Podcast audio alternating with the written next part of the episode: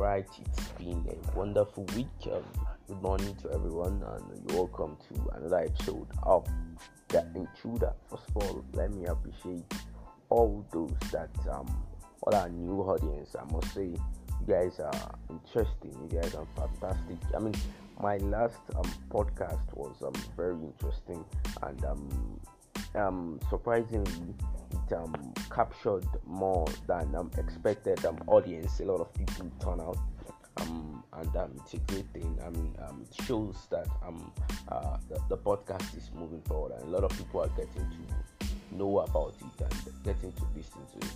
Please and please get to listen to it. Get to comment and you know tell us what you feel about it. Um, like, unlike, share, comment, and you know those kinds of things. Um, just um, for you to encourage us and to get us keep doing what we love doing. Because um, when you support us, when you show us that you support and you care about what we do, it's um, it's an inspiration to us, you know, to keep doing what we love doing. So today we'll be talking about um the uh, the presidential election saga of the United States and um we would be looking at it. I'm actually a guest is supposed to join us today, but for some reason, I guess to join us um probably by next week. So today we'll just be you know sharing the roundup of um events of you know how the presidential election um, went on, and um, we'll be highlighting some questions that we'll be asking our guests by next week so that the guests yeah, um, would be able to um, get to give us answer to it professionally and you know would also take some questions. And also um, i discussed earlier about um, a platform we're trying to create so that we can get more than enough people to come and talk you know um, like an interactive section. You know what i'm saying? So um, we are still working on it and we are trying to get um, some um, artists or um, to get to collaborate with us so that we can all get to you know make it more lively. I'm going through a lot i must say. So we need to you know open up and um, get lively. So right so let's move to today's um real topic. I mean um speaking of the us election uh at least um, we are grateful that um, the inauguration and handover went quite uh, peaceful as not expected by a lot of people um, towards the inauguration a lot of people was having um, uh, feelings and um, issues concerns about security um, uh, the security and the the capital of the United States, that's Washington D.C. About um, you know, uh, I think about a week before that or two weeks, there was um, an attack on the Capitol. as um, the the uh, legislative house of the United States, and um, a lot of people was, were thinking that um, there would be an attack and things like that. So it made um, the inaugural committee equip the um, the DCs enough um, security. About 20,000 men from the National Guard was part of um, the security team that was deployed to uh, the capital. So let's take a quick look at the election. I think the election was the 59th of the presidential election that um, it's old quadrennial that's every four four years and um, this election particularly held on tuesday november the 3rd 2020 and it was between two main um, um, candidates that's the democratic party ticket of um, former vice president joe biden and incumbent us senator from california that's kamala harris and um, also the republican party candidate um, ticket of incumbent pres- uh, of the then incumbent president Donald Trump and um, Vice President Mike Pence. So the election went um, quite well, and um, although later on there were um, there were allegations of um, electoral malpractice. I mean, uh, it's weird, uh, and uh, the president keep um, kept the then president kept you know alleging that there were fraud in the election and electoral malpractice. I mean, it's weird somehow, but at the end, he just had to um, agree with the results and you know left office. And um, it's very funny because um, President Trump became the first U.S. president since um, George H.W. Bush in 1992 and the 11th incumbent president in the country's history to lose a bid for a second term. And um, Biden's 51.3% was also the largest percentage of the popular vote won by any challenger to an incumbent president since 1932. Now, the election saw the highest voter turnout since 1900, with each of the two main tickets receiving more than 74 million, surpassing Barack Obama's record of um, 69.5 million votes from 2008. And um, President Biden received more than 81 million votes. You know, the votes, the, the, the most votes ever cast for a candidate in a U.S. presidential election. And um, let me say this: I think um, the reason for the turnout we'll get to you know ask from our um, our guest who be a professional and um, you know but a question it down to ask our guests do you think um, the the large turnout was because um, you know a lot of people were tired of the Trump administration. I mean, uh, it looks to me it's the Trump administration was kind of um, rugged and um, it, it, was not really about uh, um, the welfare of the people mainly. You know, um, towards the end of um, the Trump administration, the president was um, when he was about leaving for uh, I think Florida also. He was yeah Florida he was talking about some of his achievements and he made mention of um, they cut um, a lot of uh, big uh, tax for the rich you know to get the economy moving i think um, that's one of that's a great thing actually but we're talking about the welfare of the people. I think looking at the trump administration it's not more it's more of the economic um, um, attack um, economic approach sorry than um, the welfare of people but we get to know more about it. Then um, looking at some other things, uh, I think if President Trump w- could ha- would have gone against um, President Biden in 2016, I don't think he would have stand a chance against him then. But I think um, President uh, Biden had to drop um, uh, his um, ambition presidential ambition then because of the fact that he just lost his son, Joe Biden Jr.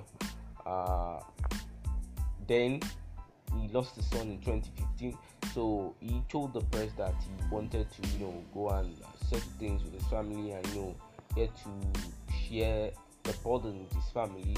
But now that he's back, he's here to take um, the controls of the administration. I mean, things like that happen in the United States where we have um, people that they, they, were not known in the political realm before just come and you know became president of the United States. So it's it's just like that. So let's also take a look at some uh some other things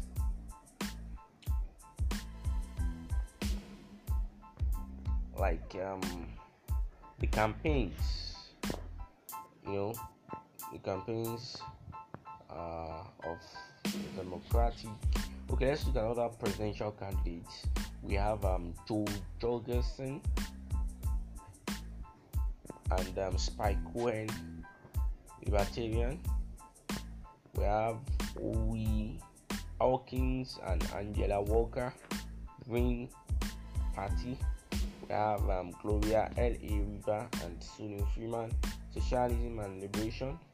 We have um, um, Rocky De La Fuente and Darcy Richardson Alliance Party.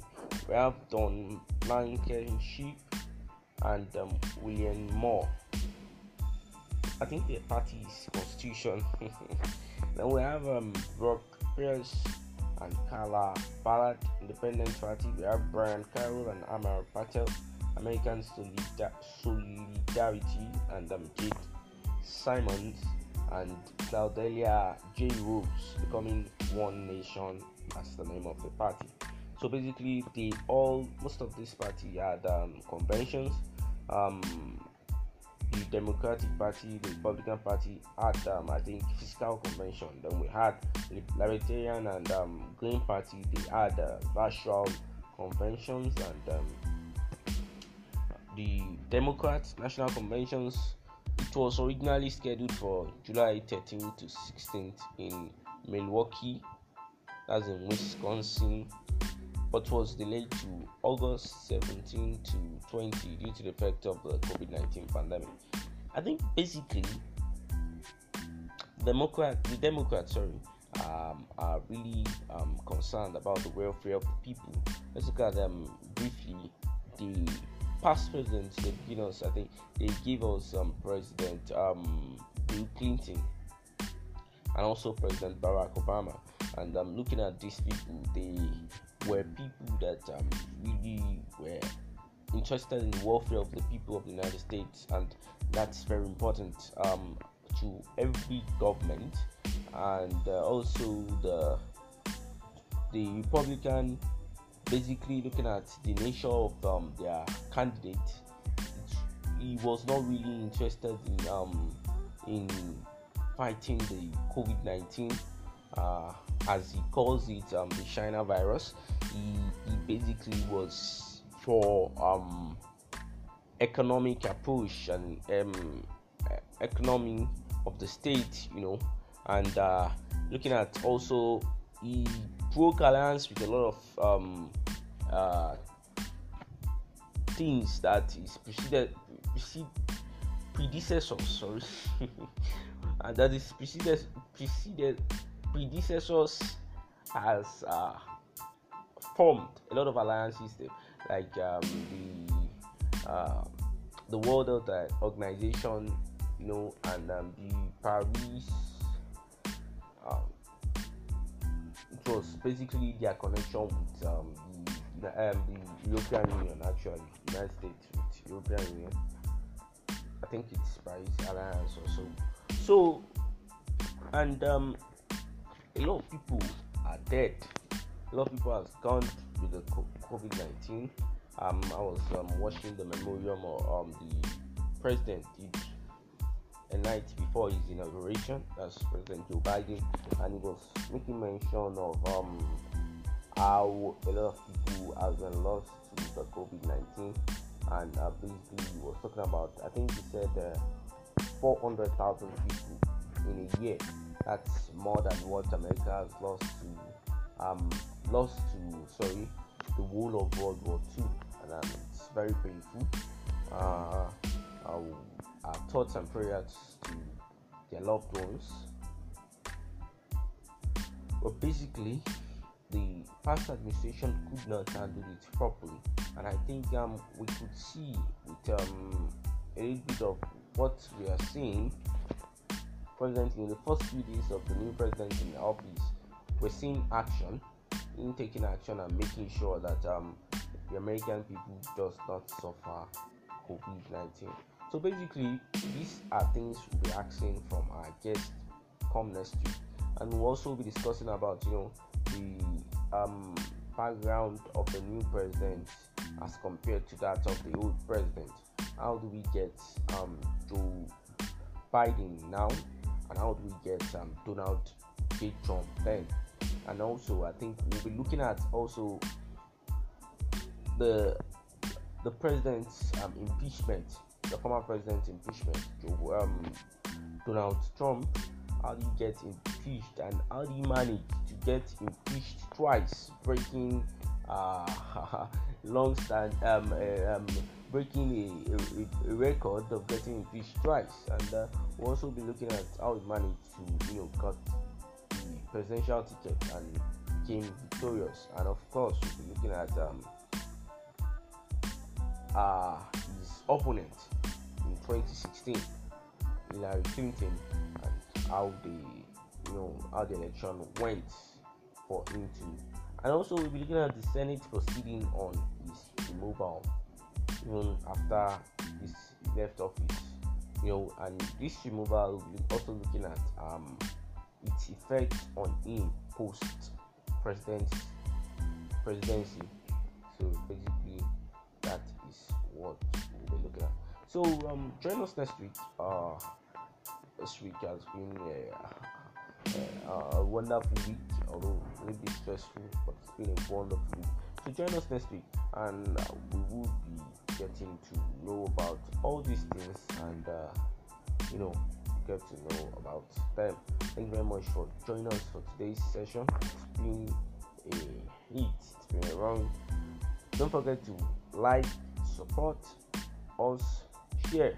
For inquiries, you can call or WhatsApp us at 090-811-47466.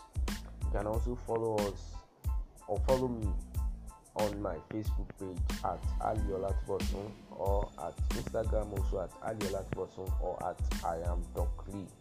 I am Doc Lee. Thank you very much and uh, thank you very much.